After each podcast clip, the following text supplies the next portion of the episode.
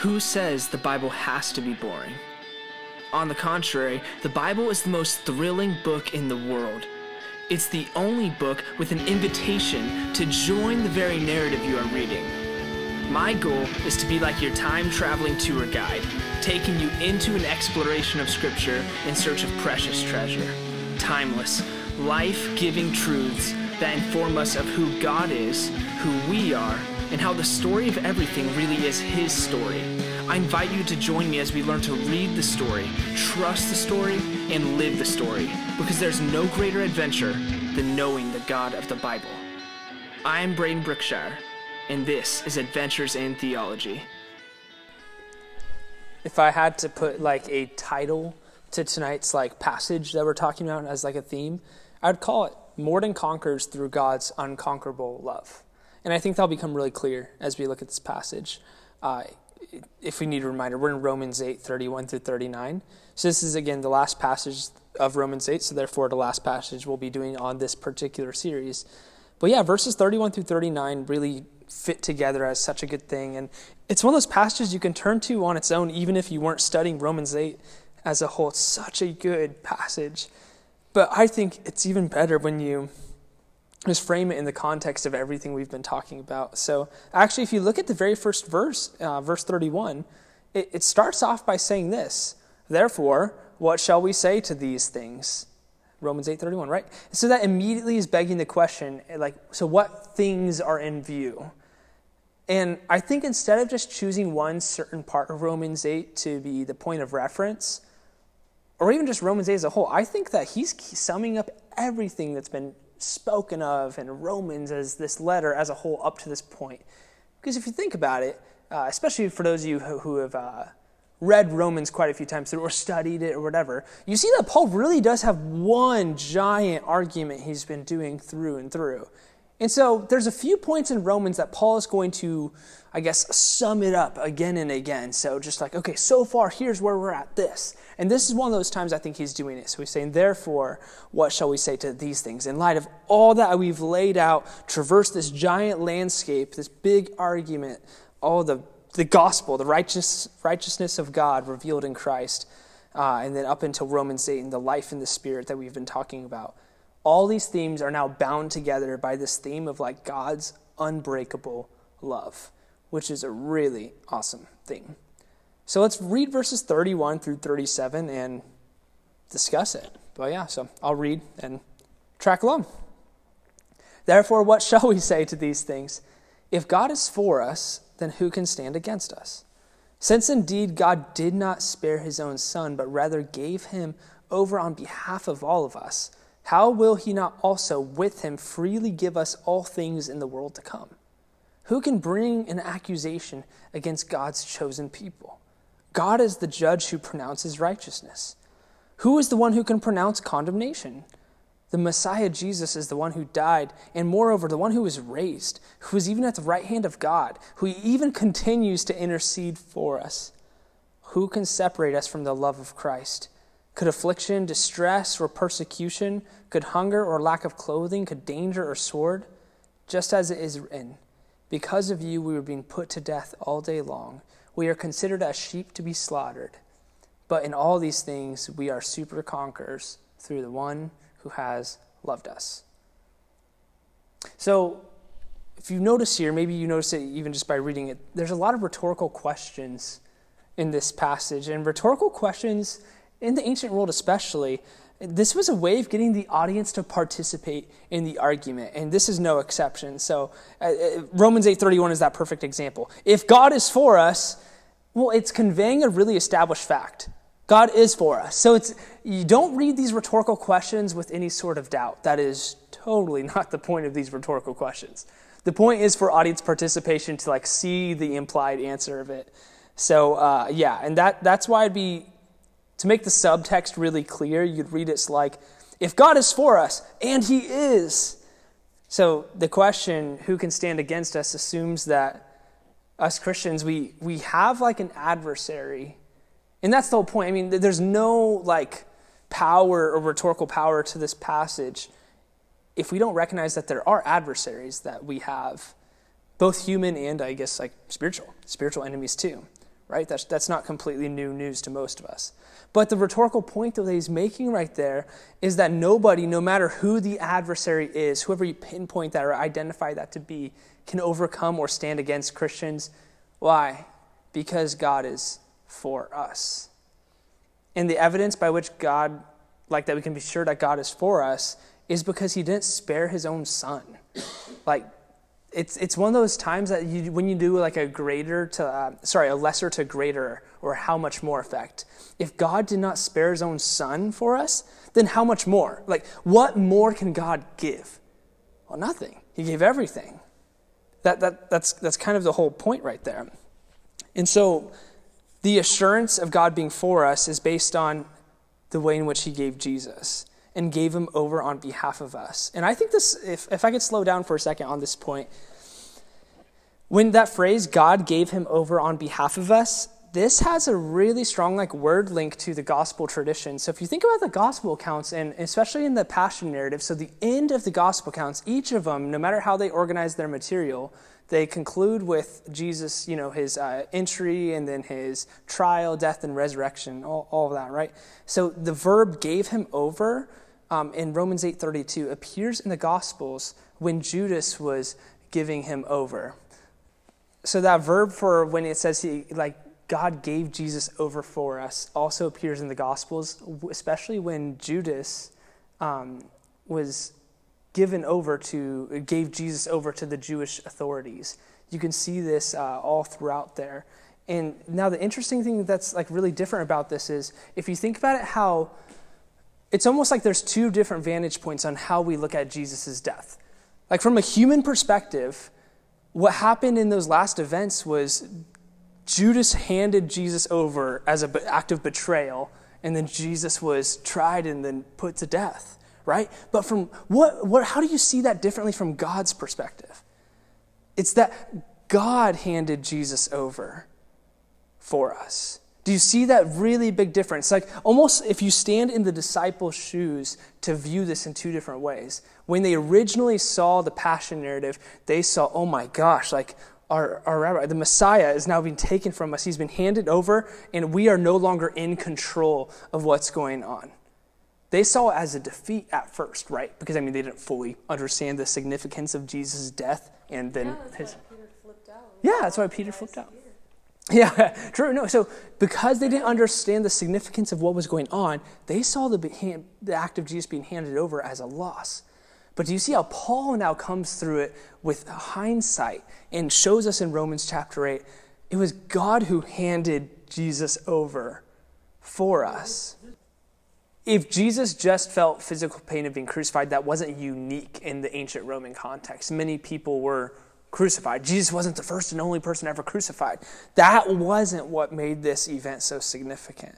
Obviously, on the surface, that's what a lot of onlookers just saw, but there was something far more significant with a cosmic significance going on on the cross. Things that you, you literally couldn't see in the seen realm, right? And so that's why the, uh, the, the cross was also like cosmic spiritual warfare of Jesus absorbing evil and sin's worst upon himself, right? And so that's why it's just, it's so multidimensional in thinking about it.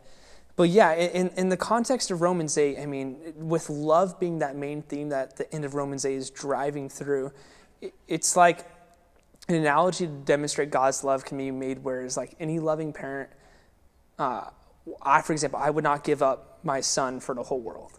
I wouldn't. Like, but God gives his son for the whole world. Like it's it's it's that baffling, and, and, to like you know press that further, as you mentioned, Heather. I mean, in as Paul mentioned earlier in Romans Romans chapter five, verse six through eight. You know, while we were still sinners, Christ died for us. Uh, for the ungodly, for and that's in Romans four as well. God justifies the ungodly, and so it's just one of those things that like while we were in complete rebellion to God, while we were shaking our fists, while we hated God, while we scorned all those things, while all those things were, the love of God came to intervene like for us. That is just so mind-boggling. To what extent is god for you to the point to where even when you hated him he loved you? See like yeah that's it's pretty crazy. Yeah. So, but not only is it that like God gave him for us, as we just said, but even in Romans 8, verse 35, if you read it again on your own, you'll see that Christ himself subjected himself to this. It's the love of Christ that also uh, brings about the event of the cross. And so the, the logic of Romans 8:32 is this that if God freely gave Jesus for our redemption, how much more will he give uh, us everything else that pertains to the blessings of our redemption? And again, the rhetoric is like yeah, nothing nothing is held back from you. So notice how also in this passage that it's God who justifies us. That, that's the role of a judge, by the way, to pronounce what is someone who is righteous. And God says that God is the one who pronounces this righteousness on us. Now, the other thing that I was thinking about this passage as we read this is that, quite astoundingly, there might be some really valid accusations brought against us as God's people, but those don't override God's rule as he like bangs the gavel and pronounces you, a Christian, as righteous. And that's what Paul makes this point. He made this point earlier in Romans chapter 4, verse 5, where it says that uh, the one who justifies, God is the one who justifies the ungodly. So, because we're declared right with Him on the basis of faith, right? And so, I guess how crazy is it that basically the, the, the very enemy of our soul can bring very valid accusations against you as is prosecution, but they fall flat because we have the best defense with Jesus' sacrifice covering us. So again, it's you are declared righteous not because you actually have the right defense, uh, not, not because of on your own merit, but because of Jesus' sacrifice. So, although the, the accusations are valid, they fall flat and they have no weight there because the pronunciation's already been done. Like, you are declared righteous in Christ, of course. So, yeah, it's like the status of righteousness comes as a gift of faith in Christ before the reality of righteousness takes shape in our life. And I want to say that again and just make you chew on this a little bit. The very status of being called right, right with God, righteous, justified, whatever word you want to put right there, that comes as a gift of faith. When you place your trust in Jesus, you are declared right uh, in Christ.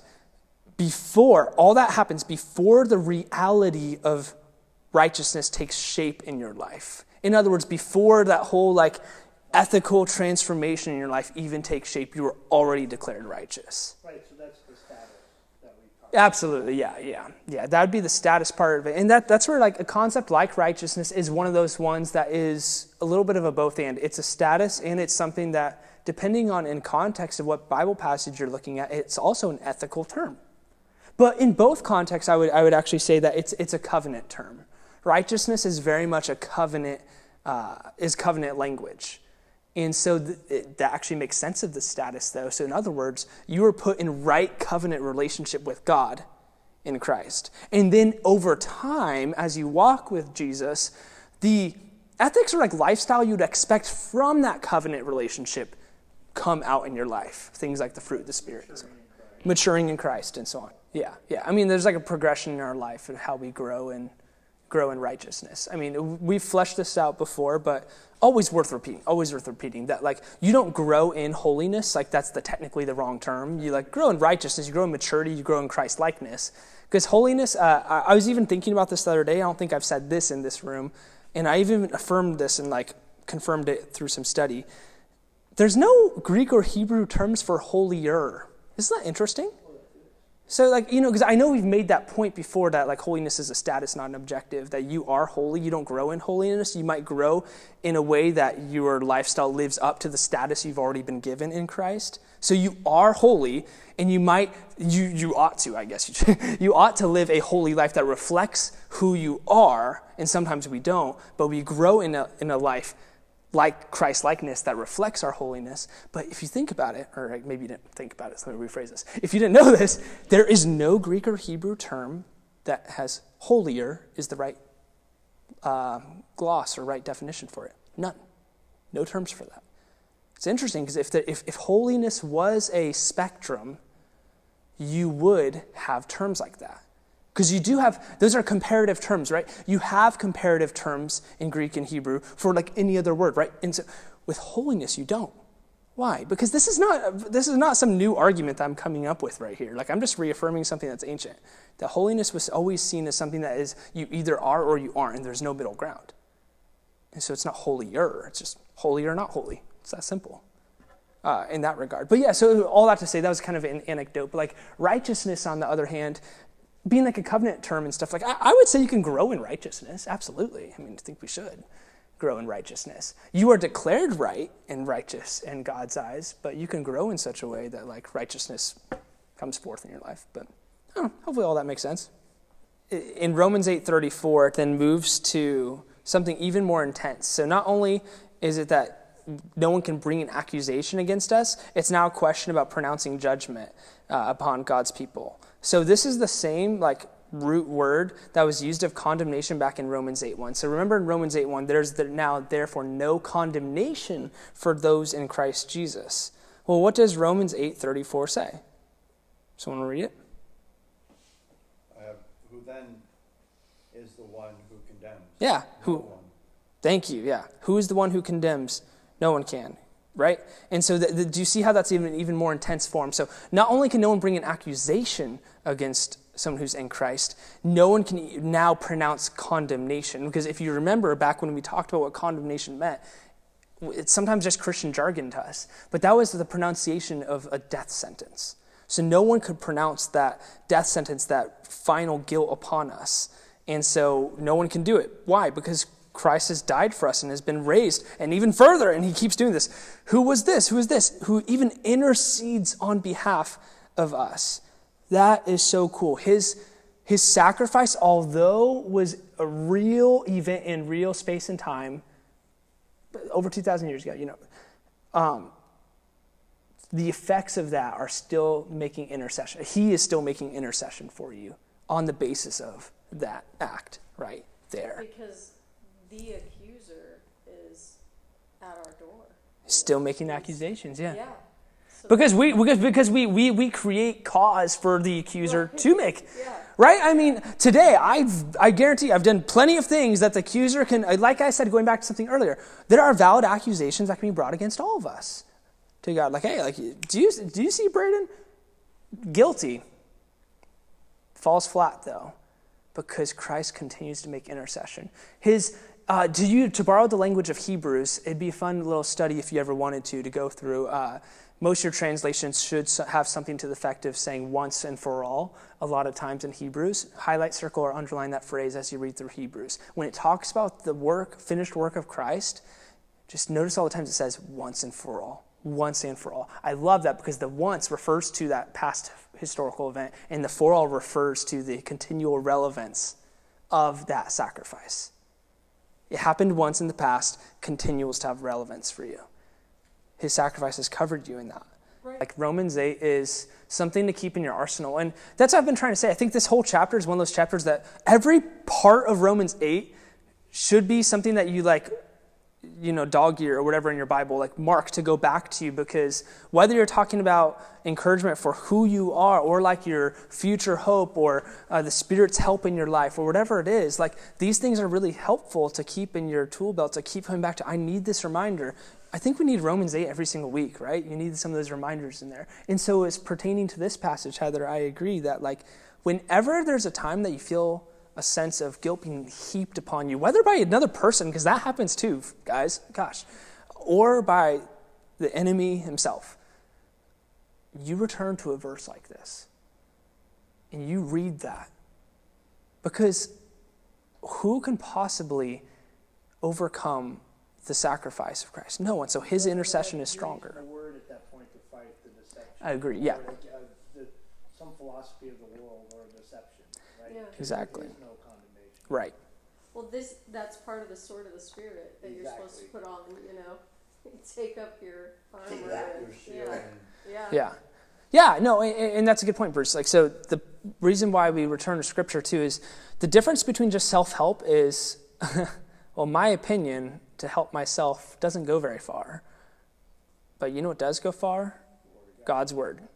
That's a way better foundation to stand on than just me looking at myself in the mirror. I am awesome. I am worthy. I am great. Like, okay, okay, but if any of you do that's fine, whatever. But like, but but I would way rather look in the mirror and like uh, speak affirmations that come straight from Scripture. It's authoritative. But I, we, we've made this point in Romans, especially when we were talking about the like, especially in Romans 8 9 stuff, you are not in the flesh, but you're in the spirit, and that whole stuff couldn't the enemy's best tool then if he literally holds no power over you be then just deception? That's the only thing he can now do to you. So if he can deceive you to make you think he has power then the illusion is just as strong as literal shackles being on you. If he can make you convinced you have shackles that's the placebo effect is just as strong so again, if in going back to kind of summing up some major themes we've been talking about, so sorry it's kind of jumping all over the place, but it's important. Like you are not in the flesh, in the corrupted human state that you were in your fallen human state. You are in the spirit, and those are you cannot be in both. And so if he can make you think you're in the flesh, then you live a whole different life. Guys, I cannot tell you how much my relationship to sin has changed based on knowing that because the only culprit for when I sin now is me in a new like identity choosing to sin is whole different than oh well i'm just a sinner so of course i'm going to keep on sinning. Oh my gosh i'm I, it like almost puts like the culpability way worse. It's like why did i do that? Because i was deceived of who i really am. Actually on this very thought it's funny i was journaling and i have it in my phone notes right here because i was uh, i was pumping gas in my car and i had a deep theological thought so i had to write it out but i'm just going to read it to you. It's not polished or anything, but I was like on this thought. When I succumb to sin as a Christian, it's not because of lack of power. A radical change has taken place and the Holy Spirit resides in me. To say I am powerless to sin is to deny the reality and to deny the true ownership over my sin. My struggles against sin are real, but they are not overwhelming. We can say no sin. Uh, we can say no to sin and choose God's path of life. If Romans 8 hasn't convinced uh, you or me of this, then please consider Paul's words in 1 Corinthians 10, where he works. He speaks of God uh, always providing a way out of temptation. So think about that. No temptation is taken you except his common man. No temptation is overtaken his common man. Like, and he will always give a way out. But, but again, to a lot of Christians who don't get this, who are not in this room when we've had many of these conversations and will continue to have many of these similar conversations, 1 Corinthians 10 makes no sense if you are still in the flesh also, because there's not a way out. That's a contradiction. Sorry, I'm really passionate about this because, like, if you're still in the flesh, then sometimes there's a way out, but sometimes there's not. Yeah. No, that makes sense. But 1 Corinthians chapter 10 only makes sense because Paul is consistent in any letter he writes that you are walking in new identity, whatever language he's using in that particular passage.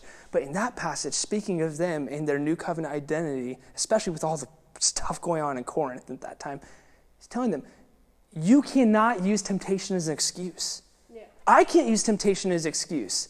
And although I'll continue to succumb to it more than I would like in life, I, it's this continual reorienting of who I am, that I'm not powerless not because of me. Again, it's not because of who I am or I'm so great, worthy, and all that. No, because the Holy Spirit has taken up residence in me. And when the Holy Spirit takes up residence in someone, there's a radical change. So the devil didn't make you do so so it's one of those weird things that like again, the the powers of darkness are powerless, but their one tactic tactic can be deception. And so temptation is still real, whether it's uh, you, you, know, I, I don't care to parse out how much responsibility comes from the external powers of darkness or you made a dumb choice because you were thinking dumb, you know, whatever. I, I, however you're going to parse that out, it's up to each individual situation.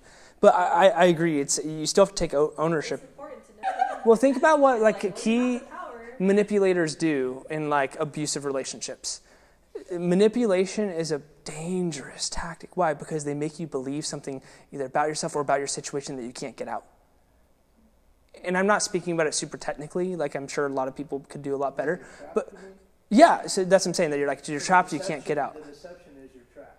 Right, and so that, so again, so if the devil again, since the powers of darkness, not just the devil, the pull powers of darkness, since they are powerless to your new identity, what all they can do though is try to deceive you that you do have shackles on you when you really don't. So it's all an illusion. But placebo effects are powerful.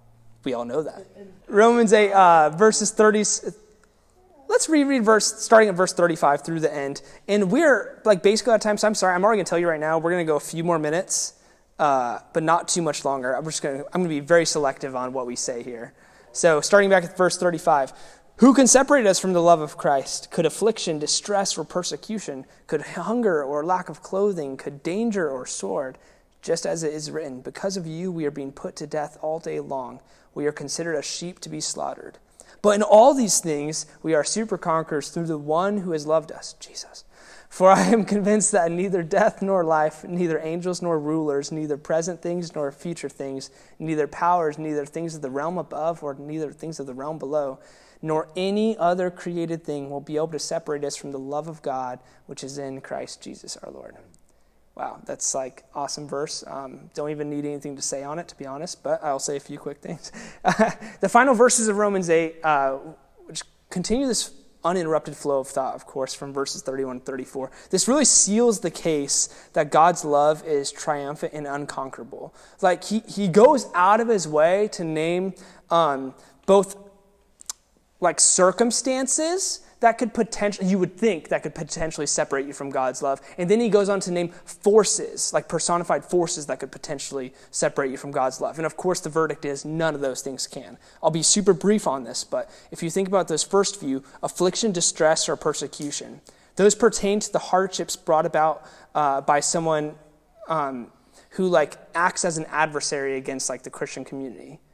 So, affliction, distress, persecution, that's a lot of that kind of realm of thing. Hunger, lack of clothing, pertaining to state of poverty where basic needs are wanting. Those don't separate you from God's love.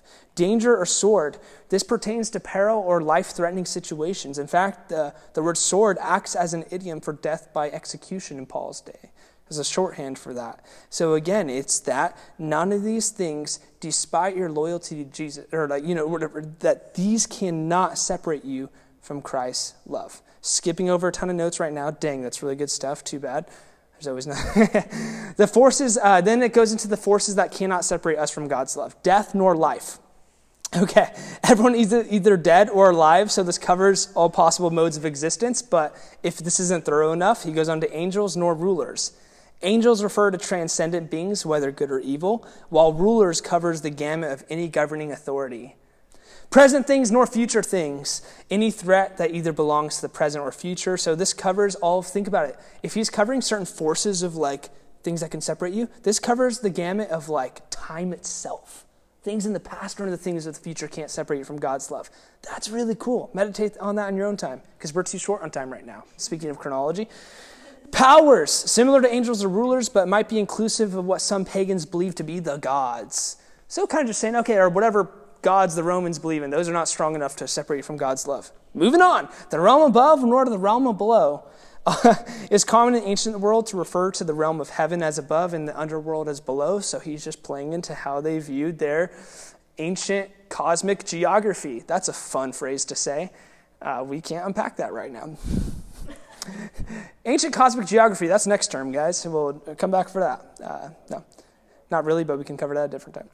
Any other created thing. I love that at the end of this. Isn't that great? Any other created thing. This covers any imaginable gaps Paul might have left out from the list to make it clear that nothing has the ability to overpower God's covenant faithful love.